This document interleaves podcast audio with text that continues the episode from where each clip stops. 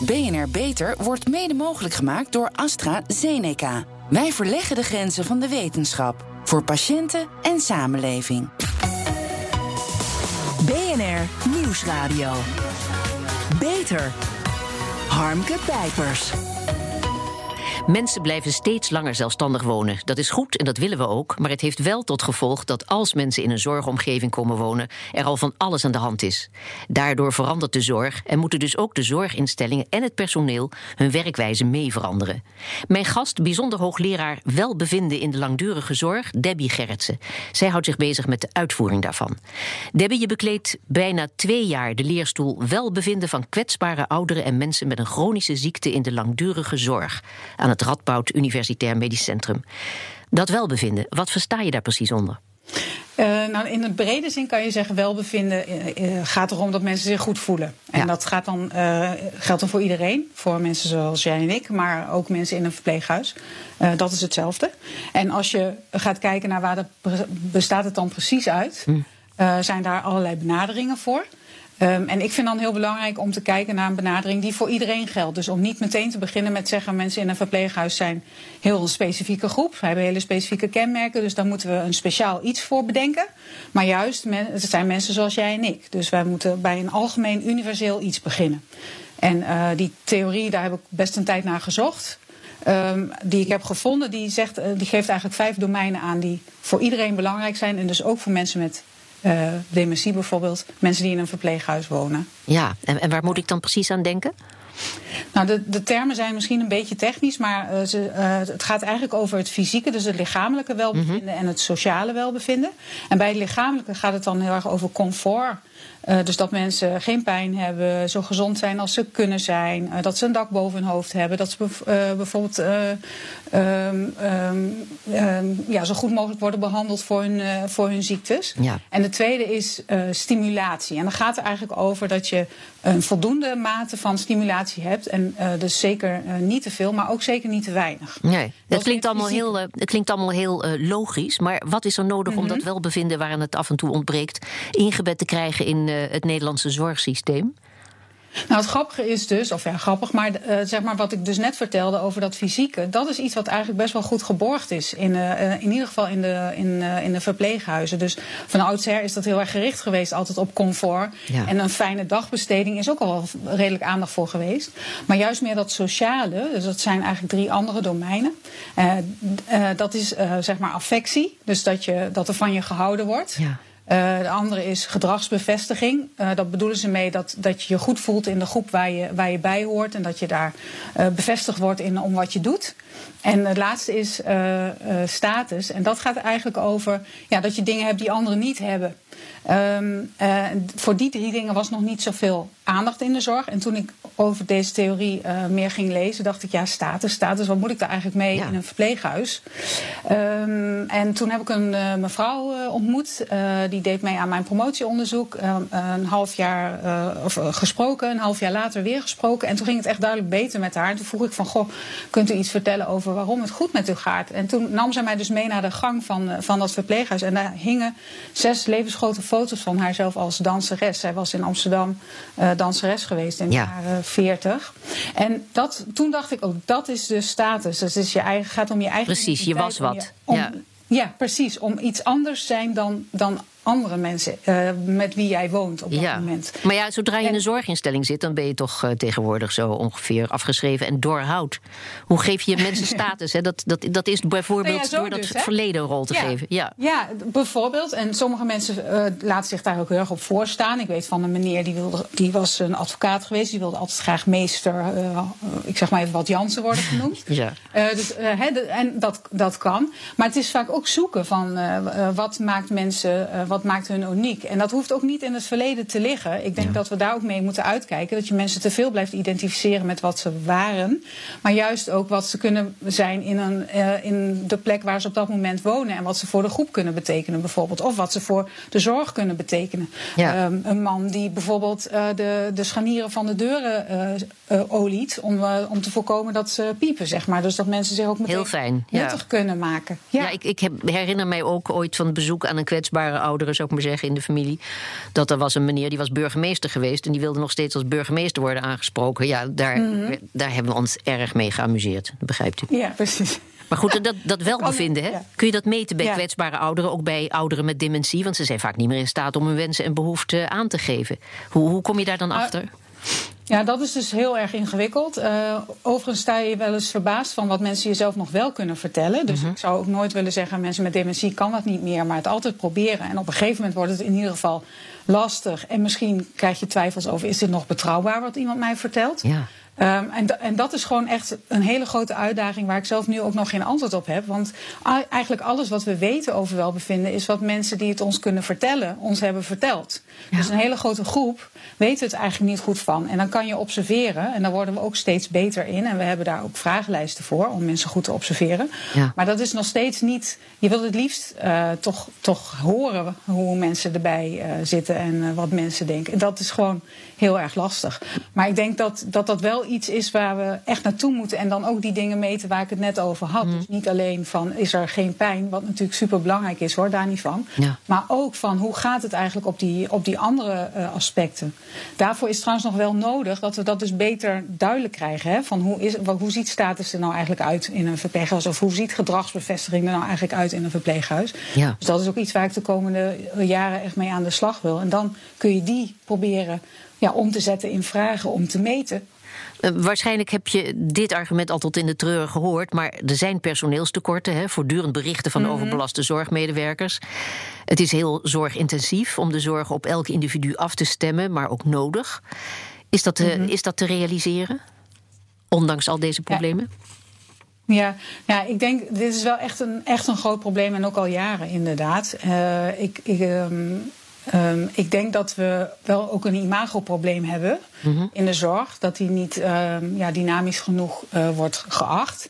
Ehm, en ik denk dat daar wat aan te doen is. Dus ook om meer de, de, de mooie verhalen te vertellen. En er zijn ook eh, bijvoorbeeld in Nijmegen bij de studie geneeskunde...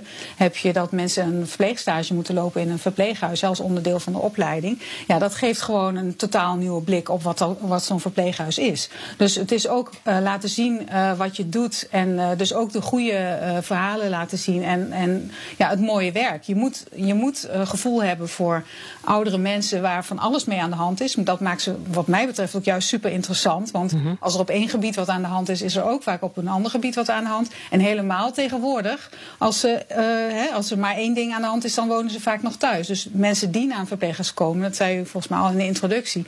Die, daar is echt van alles mee aan de hand. Dus dat is juist, juist op allerlei manieren heel interessant volgens mij. Ja, maar goed, het is, dat is heel intensief, kost veel tijd. Eh, kan dat allemaal zonder dat het ten koste gaat van andere bewoners? Ehm, nou ja, je hebt mensen die eh, zogezegd de boel op stelte kunnen zetten. En dan, dan is het heel erg ingewikkeld. Maar ik denk wel dat ehm, eh, we met z'n allen steeds beter worden. Ook doordat we steeds specifiekere afdelingen hebben, zeg maar. Hè? Dus afdeling voor specifiekere doelgroepen. Dus mensen kunnen zich ook specialiseren op, ik zeg maar wat, jonge mensen met dementie, mensen met Huntington, mensen met niet aangeboren hersenletsel. Dus de kennis over die specifieke doelgroepen wordt steeds groter. En dus ook meer kennis over hoe je met die groepen omgaat. Eh, dat, ja, dat daar gewoon wel veel eh, eh, ontwikkeling in zit en winst in te behalen is. Anderzijds, de groep, de, wat ik al zei, de mensen die er zitten zijn vaak heel ingewikkeld. Dus je krijgt nu bijvoorbeeld ook steeds meer afdelingen voor mensen met heel heftig probleemgedrag. Ja, dat, dat is gewoon echt eh, ontzettend ingewikkeld om daar op een goede manier mee om te gaan. Dus ehm, ik denk dat we al veel weten en we al veel meer weten dan een tijd terug. Maar dat er ook nog wel veel ehm, ja, te onderzoeken is, zeg maar. Ja, wat, eh, dat, is, dat is natuurlijk vanuit wetenschappelijk oogpunt interessant, maar het is voor eh, personeel vaak ook heel ontmoedigend. Hè? Ja, ehm, dat, dat, dat kan. Maar ik denk ook wel juist doordat je, eh, als je dan meer gespecialiseerd bent op een bepaalde doelgroep. en je dan dus ook succeservaringen Ja. hebt. Ehm, eh, is dat ook positief. Het, eh, ik, ik, ja, ik heb toch ook echt het idee van dat door mensen op te leiden. en ook daar proberen aan te sluiten. eh, hè, er zijn ook benaderingen nu waarbij ook heel goed wordt gekeken van. wat zijn nou eigenlijk de kwaliteiten van deze zorgmedewerker? Wat past eigenlijk goed bij deze zorgmedewerker? Wat voor groepen? Dat je daar ook naar kijkt en dat je dan ook het beste uit mensen weet te halen. Ja. Je pleit ook voor de inzet van zoveel mogelijk zelfmanagementvaardigheden. Nou, per persoon zal dat natuurlijk heel veel verschillen, wat er mogelijk is. Wat, wat kun je bijvoorbeeld van iemand met zware dementie nog vragen? Verwachten we niet te veel van die mensen? Nou, ik zou van iemand met, uh, met ernstige dementie niet al te veel zelfmanagementvaardigheden nee, verwachten, inderdaad. Maar het punt is wel dat je bij het individu kijkt. Dus dat je uh, uh, kijkt waar iemand staat en waar je bij probeert aan te sluiten. Hè. Dus ehm, die zelfmanagementvaardigheden is eigenlijk bij de mensen die dat nog best goed kunnen. Of in ieder geval daar nog allerlei aangrijpingspunten zijn om die eigen regie zeg maar, te, te ondersteunen. Maar als dat gewoon lastig wordt, dan kun je gaan denken van nou, ik moet, moet bronnen gaan, gaan bieden om, zodat, om ze daarbij te helpen. Ja. Um, en dat kan op een klein niveau. Hè. Dus als iemand zich moet aankleden, dat je ook een keuze geeft van uh, welke uh, kleren doe je aan vandaag, zeg maar. Ja. Hè. Dus de, het gaat ook over het gevoel van eigen regie. En op het moment als mensen echt ernstige dementie hebben, dan is daar toch vaak geen sprake meer van, denk ik. En dan ga je overnemen. Maar het punt is wel dat overnemen, dat we het eerder veel meer al meteen gedaan. Ook al als mensen dat eigenlijk nog helemaal niet nodig hadden. Hm. Dus het, dan ja, kom je toch wel op dat individu uit. Van uh, kijk uh, waar iemand staat en wat hij nodig heeft. En probeer dat te bieden. En dat is dus meer zeg maar dat cliëntgerichte. Terwijl je, wat ze dan een aantal jaar geleden al zei, dat meer dat, dat verschil met aanbodgericht denken. En dat, dat cliëntgerichte dat is wel echt iets wat heel veel aandacht heeft. Maar wat ook ontzettend ingewikkeld is, omdat mensen natuurlijk in groepen wonen. Dus uh, wat goed is voor, voor uh, mevrouw Jansen, kan uh, helemaal niet goed zijn voor uh, mevrouw Pietersen, die daarnaast zit.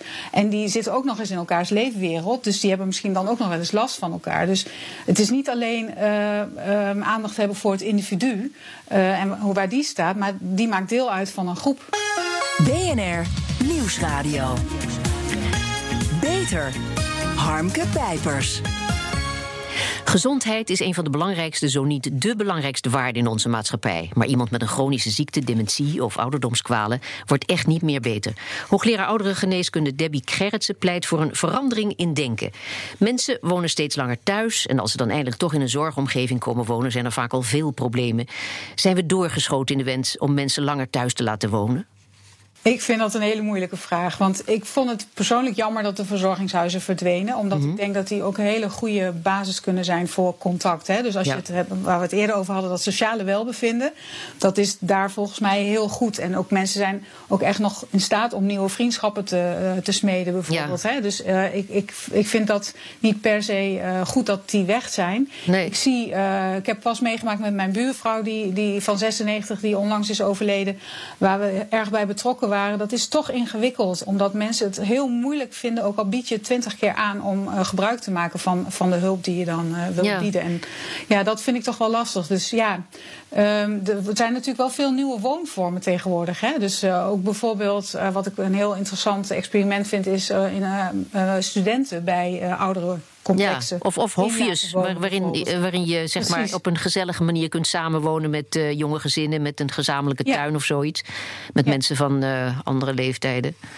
Um, ik denk dat deze uh, mensen die nu ouder aan het worden zijn, dat is echt een andere generatie. Ja. En die zijn denk ik ook uh, creatiever in andere samenlevenvormen, zeg maar. Ja. Hè? Dus en dan komen ook al die te grote huizen waarin ze zijn blijven wonen dat de kinderen waren, al lang waren vertrokken. Ja. Die komen dan tenminste vrij voor uh, de jonge gezinnen. Dus mes snijdt van meerdere kanten.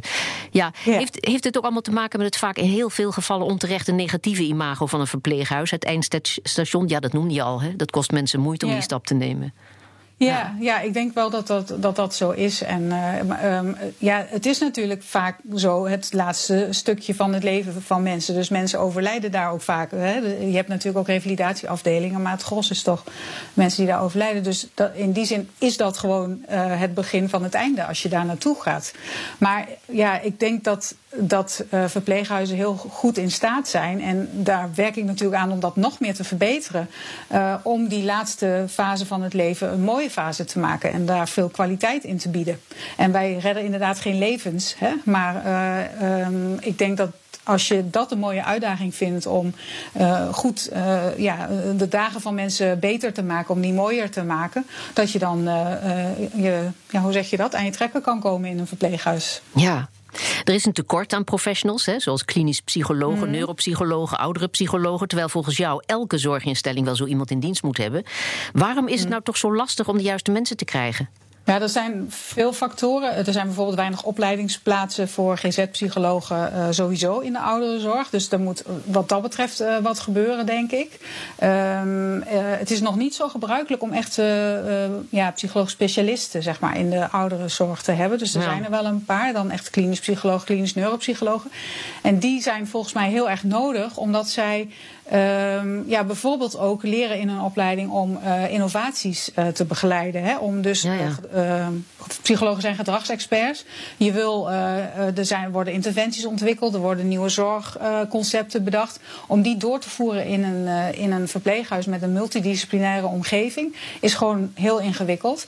Jij hebt interesse in het vak gekregen door de ervaring die je hebt opgedaan als jonge vrouw. Ja, hoe oud was je? 16 ja. jaar. Toen jij je demente vader mm -hmm. moest helpen, tot, uh, totdat mm -hmm. hij overleed, uh, vier jaar later. Niet iedereen heeft die ervaring en geriatrie was al nooit erg populair. Hoe staat het nu met de belangstelling voor het vak?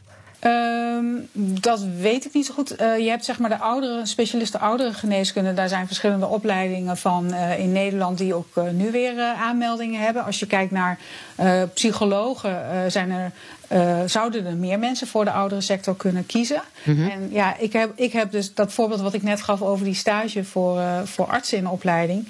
Ik kan me voorstellen dat je uh, dat ook aan andere sectoren biedt. Dus dat je wat meer laat zien over ja, de dynamiek en de uitdagingen van, van de oudere sector, van de langdurige zorg.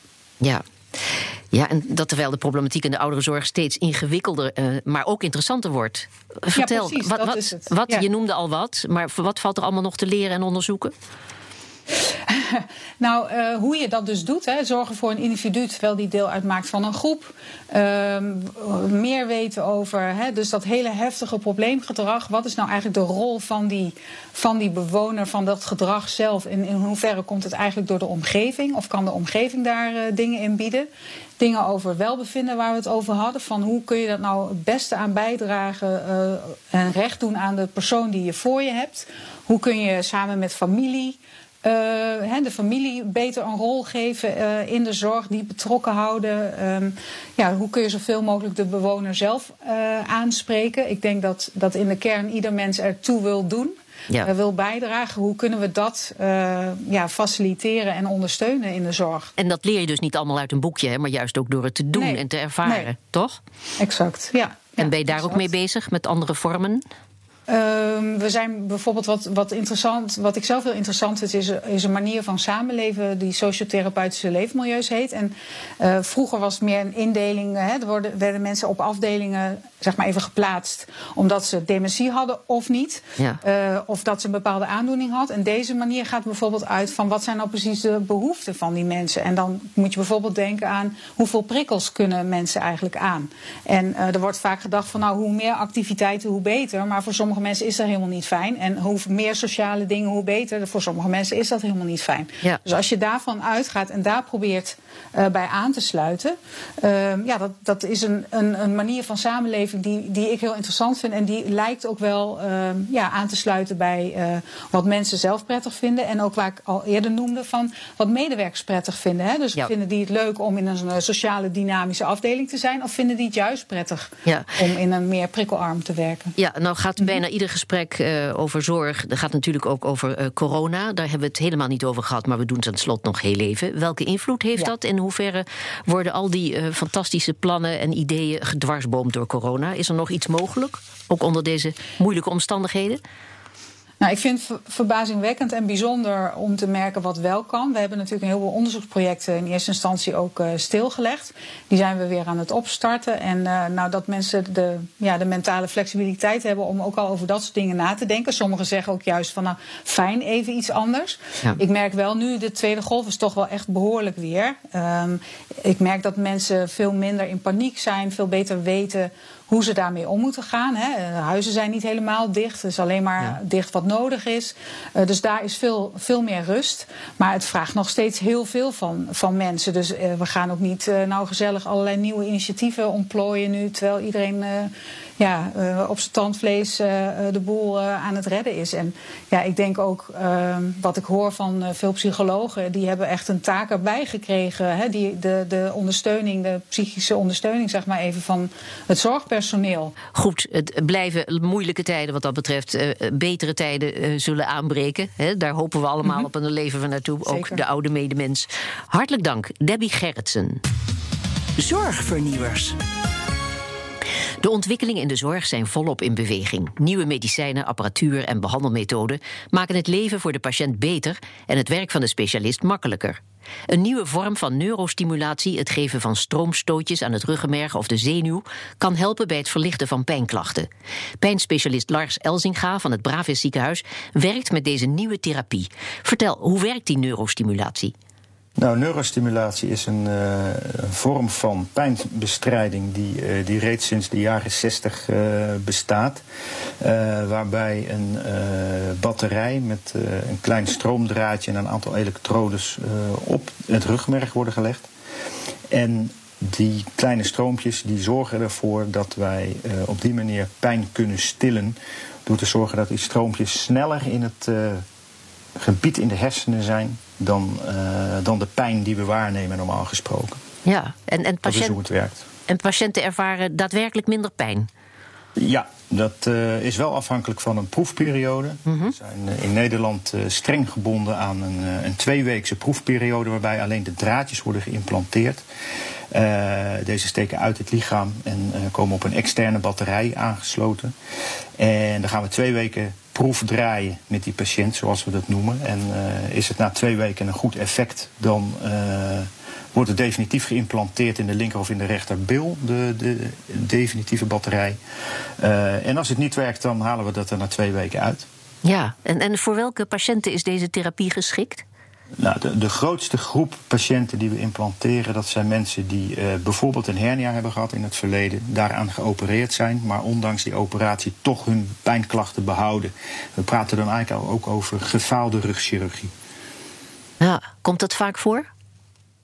Eh, komt heel vaak voor. Ja, we zien eh, in Nederland toch een, eh, een behoorlijke hoeveelheid chronische pijnpatiënten, waarvan het overgrote gedeelte lage rugklachten met been, uitstraling naar het been zijn. Ja. Een hele grote groep mensen. Bij het gebruik van pijnstillers treedt er na verloop van tijd vaak gewenning op hè, neemt de werking af. Ja, zeker. Ja, patiënten moeten dan steeds meer slikken. Hoe zit dat met die neurostimulatie? Of is het te vroeg om dat, eh, om dat al te kunnen constateren? Nou ja, dat is, de, op zich is dat een, een vroege constatering. Eh, we zijn daar uitgebreid naar aan het kijken, omdat we als implanteurs eh, in Nederland zien dat ook bij neurostimulatie een periode van, na een periode eh, gewenning op kan treden. Dat is zeker niet bij alle patiënten. Maar eh, na een paar jaar lijkt het erop alsof het effect wat weg hebt. En eh, ja, dat is met de firma die we, die we nu recent gestart zijn, zou dat een uitkomst kunnen zijn. Ja, en, en zo'n batterij in je bil, is dat. Het is een heel klein dingetje, neem ik aan, hè? Het, de- Je hoeft er niet de hele dag op te zitten. kleiner. Nee, kijk, we we hebben natuurlijk grote voordelen bij mensen die wat, eh, wat grotere billen hebben. Dan is dat gemakkelijker. En dan zien we ook dat de firma's wel eh, behoorlijk op zoek zijn naar eh, het steeds kleiner maken van de apparatuur. Oh, ik wou het zeggen, steeds kleiner maken van de billen, maar dat is meestal de Nee, patiënt nee, die nee, dat nee, doet. nee, nee, nee, nee, nee, nee, nee, nee, nee. Het, eh, de batterijen die we nu als kleinste hebben, dat, die zijn ongeveer een eh 3, 4 millimeter dik. Ah ja, Eh, ronde vorm met een doorsnede van ongeveer een centimeter of 5, 6. kortom, heel fatsoenlijk. Ja, we zitten nou een beetje te gekken, maar Ja. het is natuurlijk een fantastische oplossing. Want er zijn heel veel mensen met pijn, hè? Ja, er zijn heel veel mensen met pijn, eh, maar we moeten het niet eh, idealiseren. Hè. Het, het, het zijn twee ingrepen die je moet ondergaan. Eh, mensen moeten dus echt twee keer geopereerd worden. We worden heel nauwlettend in de gaten gehouden, omdat het een zeer dure therapie is. Uiteraard door het eigen ziekenhuis, maar ook door de zorgverzekeraars. Er zijn Nederlandwijd gewoon hele strakke afspraken voor gemaakt. wie de, welke patiënt het wel krijgt, welke patiënt het niet krijgt. Ja. Eh, daar heeft het Zorginstituut een, een eh, uitspraak over gedaan, eh, anderhalf jaar geleden. En daar dienen we ons allemaal netjes aan te houden. En als we zien dat er ja, in Nederland ongeveer 2 miljoen patiënten met chronische pijn zijn, dat zijn er echt ongelooflijk veel. Eh, ja, het is maar, ik denk dat er per jaar ongeveer 900 tot 1000 implantaties worden gedaan. Hopelijk met veel en blijvend succes. Hartelijk dank, Lars Elzinga. En tot zover deze uitzending van BNR Beter. Op bnr.nl slash beter is deze uitzending terug te luisteren... of on demand via de BNR-app en Spotify. We zijn ook op Twitter te vinden onder BNR Beter... dus heeft u tips voor ons, laat het ons weten. Ik ben Harmke Pijpers. Ik blijf nog even binnen. Graag tot een volgend spreekuur. BNR Beter wordt mede mogelijk gemaakt door AstraZeneca. Wij verleggen de grenzen van de wetenschap. Voor patiënten en samenleving.